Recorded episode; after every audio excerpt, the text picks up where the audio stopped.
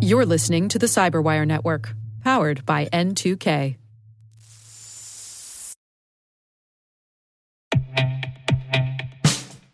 And now, a message from Cyberbit. Mastering cybersecurity is like mastering a sport.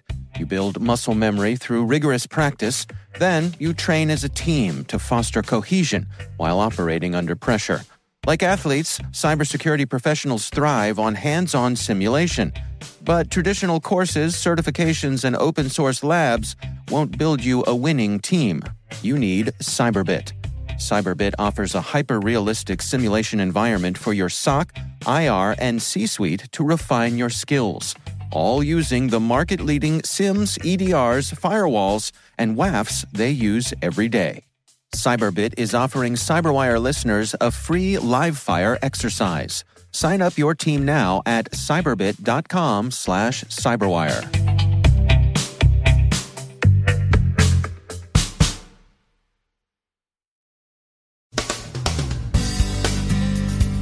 A U.S. Defense Intelligence Agency analyst has been charged with leaking national defense information.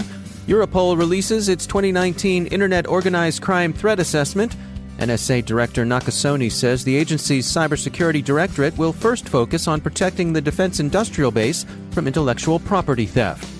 CISA wants subpoena power over ISPs, and U.S. companies are criticized for caving to Beijing's demands.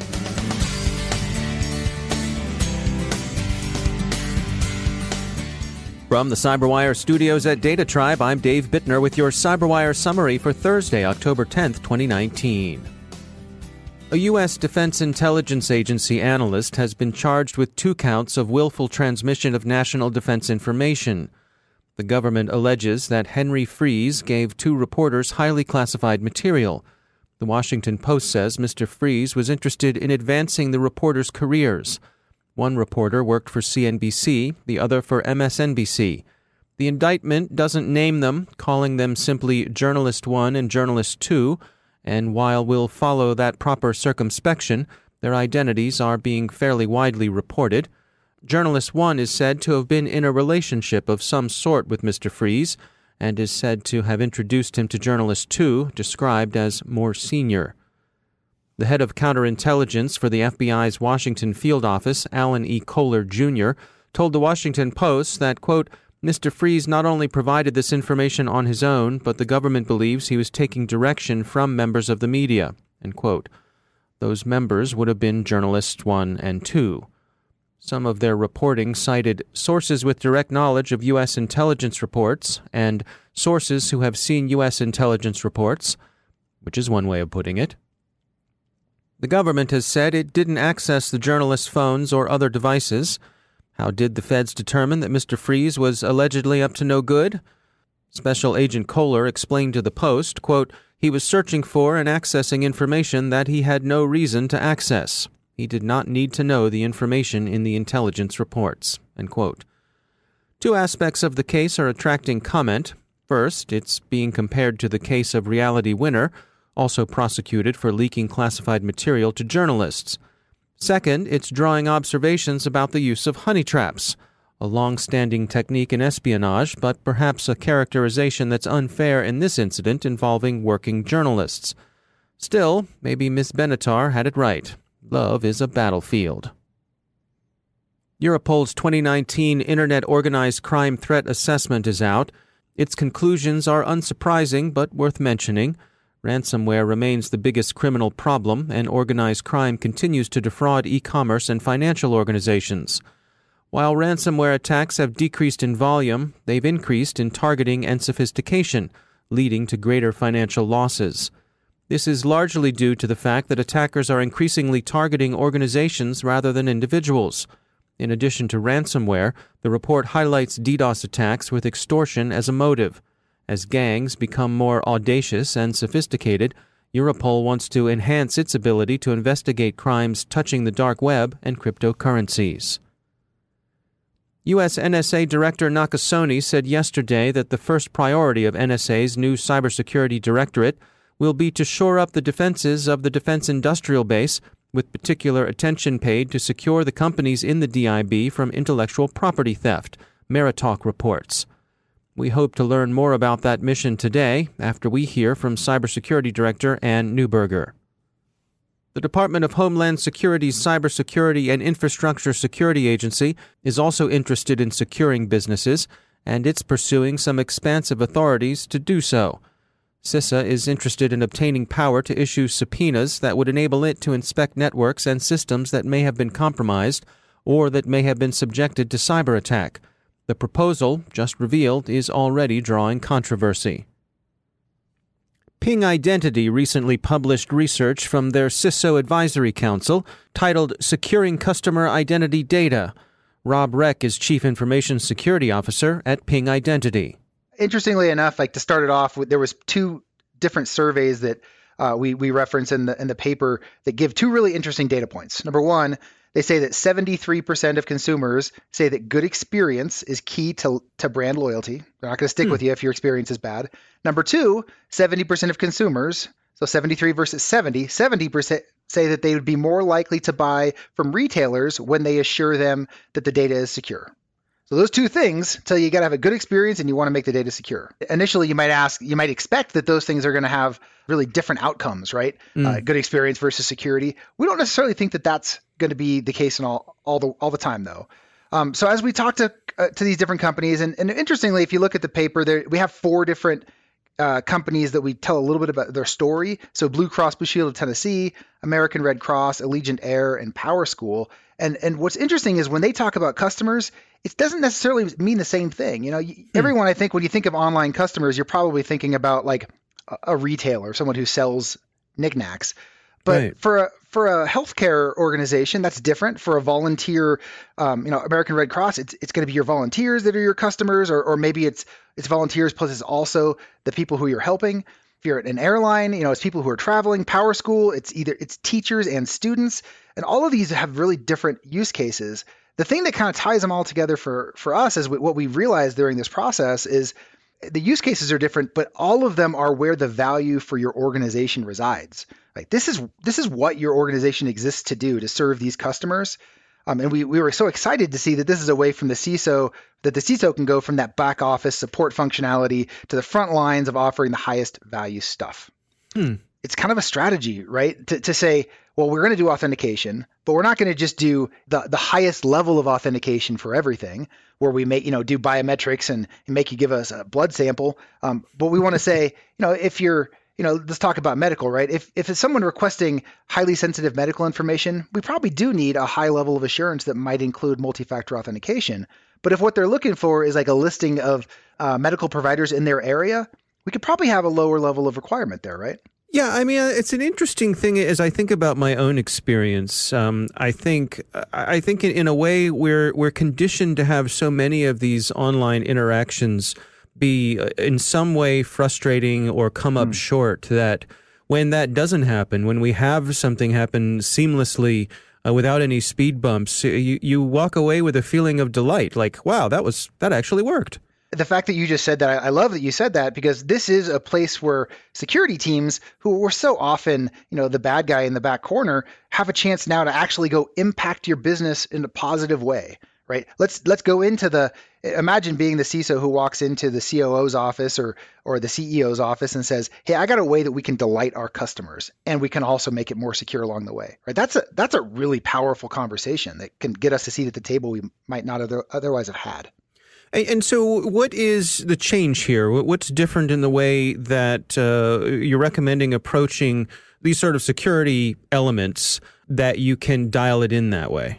Well, so so really, what the change is, we we actually have five steps to kind of starting your program here, um, and it starts off, you know, like any other thing, is really knowing your current state. I say that in eh, you know, as we talk to our, our council members and as we talk to other folks in the industry, it's just really common that folks don't actually know wh- where customer data is, or they don't know, uh, they, they're not the ones who own it. They just got to really, security has to step in and say, I want to understand the current state. That's step one. And it might sound simple, but it's not as easy as it sounds. Hmm. Uh, step two is really assigning ownership for that data. I guarantee you right now, in an organization that hasn't already gone through this maturation process, there's different pools of data that are stored, that are owned by different groups, whether that's marketing, IT, your web development team, maybe product those different groups have different purposes for it, and you really want to assign a, a central ownership to this data so that you can actually apply some standards to it and actually do things in a consistent manner. Um, once you have that central ownership, we go to step three, which is let's simplify, right? Let's not have this data in 12 different places. Makes it a whole lot easier for bad guys to to get something that's accidentally not secured. Let's find a central place to put it, um, and and whoever owns it. There's not a right or wrong answer here. Marketing can own it, uh, product development can own it, security or IT can own it. But it should be in one place and they should understand what data they have there. And this is, of course, critical to complying with things like GDPR and CCPA as they're coming mm. down the pipe. Mm-hmm. Uh, and then, you know, once you have a central owner, uh, you have a central place to store it, and then you want to define your process for the future. How do we av- avoid this issue where, where in order for the business to go fast, they create brand new, you know, kind of one-off solutions that are building us new tech debt? So the process has to include all the right stakeholders. Don't forget about you know the fact that sales wants to go fast, marketing, uh, new product development. The CEO is going to have a stake in saying, "Let's do a new fast thing." Uh, let's create a process that enables the speed you want, but that can be flexible within that central repository that you have. So everything's there and everything's manageable, right? Mm. And then the last element, you know, now we have a process, and then we say, okay, well, how do we get smarter with as we're securing individuals out here? Smarter around the authentication we already talked about, where we're, we're applying multi-factor um, to those high-risk transactions, not to everything else, and smarter to identifying what does risky behavior look like in our organization in a medical place it might look like someone submitting you know fraudulent claims in a school environment, it might look like some someone going and changing grades inappropriately. What does fraud look like in your organization? And use that central repository and, and the learning that you can put on top of that to help identify that high value fraud or that high value inappropriate activity that you could see on that customer data. That's Robb Reck from Ping Identity. We're discussing their CISO Advisory Council's new research on securing customer identity. Some of the concerns about the supply chain centers on fears of the sort of attack Airbus and some of its subcontractors recently sustained. But there are other concerns too about the software supply chain, especially the prospect of buggy open source code finding its way into larger projects. A study of code snippets available in Stack Overflow confirms that quality control is a small but real problem. But apparently, developers tend to think the propagation of such vulnerabilities is an acceptable cost when balanced against the benefits of fast coding and project completion. And finally, China is enjoying some public success suppressing expressions of support for Hong Kong protesters in Western corporate circles. Apple has removed a police tracking app used by protesters, Quartz reports, and a bipartisan group of U.S. senators and representatives thinks that the NBA has joined Team Beijing CyberScoop says NSA Director Nakasone yesterday accused China of weaponizing information with respect to the Hong Kong protests, and it certainly seems to be the case that the Chinese government is succeeding in getting some of its trading partners to carry water for them. Those who think information operations are necessarily subtle or deniable will find a clear counterexample in the pressure currently being exerted by Beijing.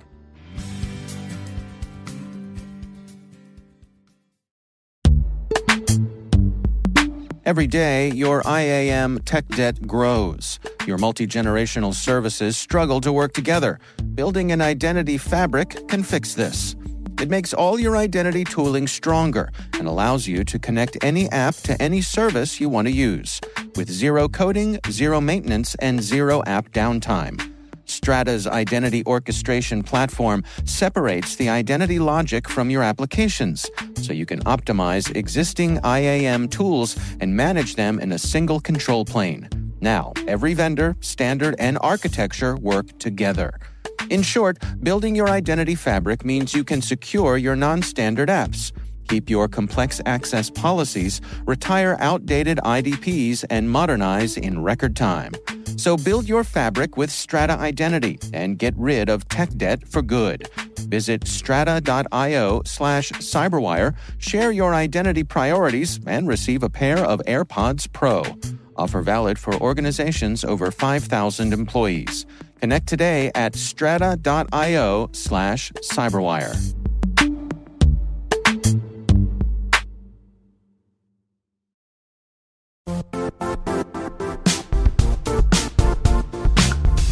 The IT world used to be simpler. You only had to secure and manage environments that you controlled. Then came new technologies and new ways to work. Now, employees, apps, and networks are everywhere.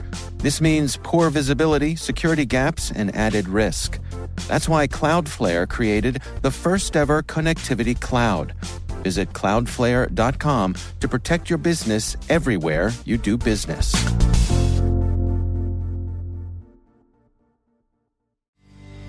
And joining me once again is Robert M. Lee. He's the founder and CEO at Dragos. Uh, Robert, welcome back. Um, I saw you'd made some commenting on Twitter recently about regulations in the electrical sector and the difference between regulations and incentives. Take us through what you were getting at here. Regulations can set a good base for what we expect to be done, either programmatically or performance based, on what actions and minimum standards we want companies to comply with. And across the US electric grid, you know, they've been doing that for over a decade now with the NERC CIP regulations. And they do set a strong base standard of what we want to, to see, like two form authentication for communications into a control center.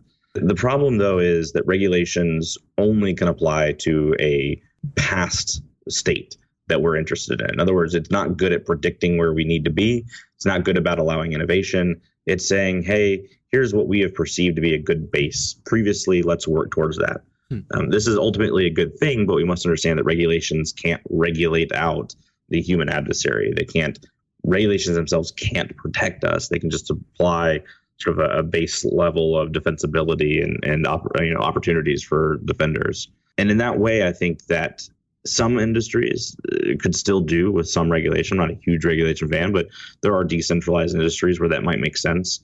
But in certain industries where it's much more centralized and a community driven, and maybe even that we've already had regulations, we need to open it up for incentives instead. Um, in the case of the U.S. electric sector, you know, I testified in front of the Senate that um, we needed to take a pause for a while. New regulations in the power sector come out every you know, two to four years, and that creates an extreme pressure of the companies to keep up with regulations instead of focusing on new innovative ways to do security.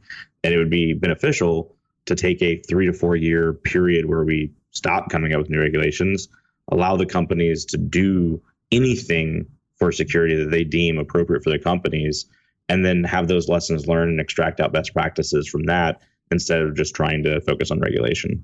I'm, I'm thinking of the political incentives here that uh, if I'm a politician, it's easier for me to get hit by saying, well, why didn't you regulate these people? Why did you just let them run free and do whatever they wanted to do? That's actually exactly why this still happens. And I've talked to just about everybody in this discussion in terms of like sides of the conversation from the government to regulators to asset owners.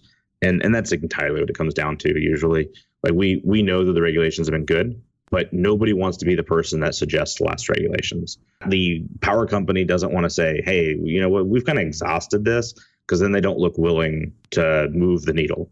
Um, the government doesn't want to say, yeah, let's take a you know break on this because if a cyber attack happens, they look like a weak you know administration on on a, weak uh, party on on taking action for security. The regulator doesn't want to uh, not do regulations because those regulators are generally political appointees and they're only there for three to four years. So the idea of not doing anything for three to four years looks very bad on them and their party. And this was their opportunity to get involved and try to influence change. Hmm. It's a tricky subject because, quite frankly, everybody is incentivized to do regulations whether or not they do anything for anybody. Um, I, I, think they have been beneficial, to be honest. Uh, our power grid today is much better off than what it was a decade ago. Hmm. But but there is a time to say, okay, folks, let's work towards programmatic regulation or let's work towards incentivizing through tax credits or or you know programs uh, from the government to find new best practices and innovation and security that's going to be cool and exciting and, and helpful instead of checkbox. Interesting stuff. Robert M. Lee, thanks for joining us.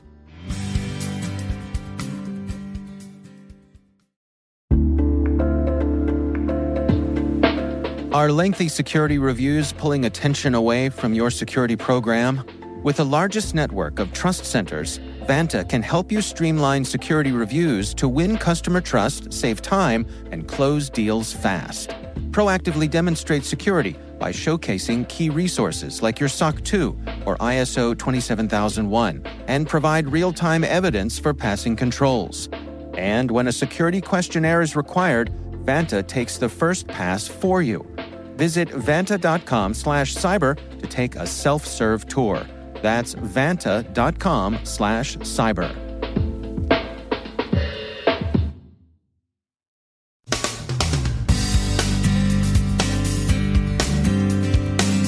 And that's the Cyberwire. For links to all of today's stories, check out our daily briefing at thecyberwire.com. And for professionals and cybersecurity leaders who want to stay abreast of this rapidly evolving field, sign up for Cyberwire Pro. It'll save you time and keep you informed. Listen for us on your Alexa smart speaker, too. The Cyberwire podcast is proudly produced in Maryland out of the startup studios of DataTribe, where they're co building the next generation of cybersecurity teams and technologies.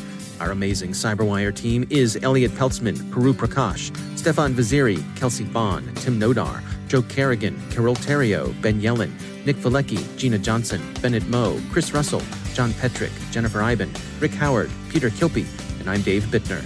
Thanks for listening. We'll see you back here tomorrow.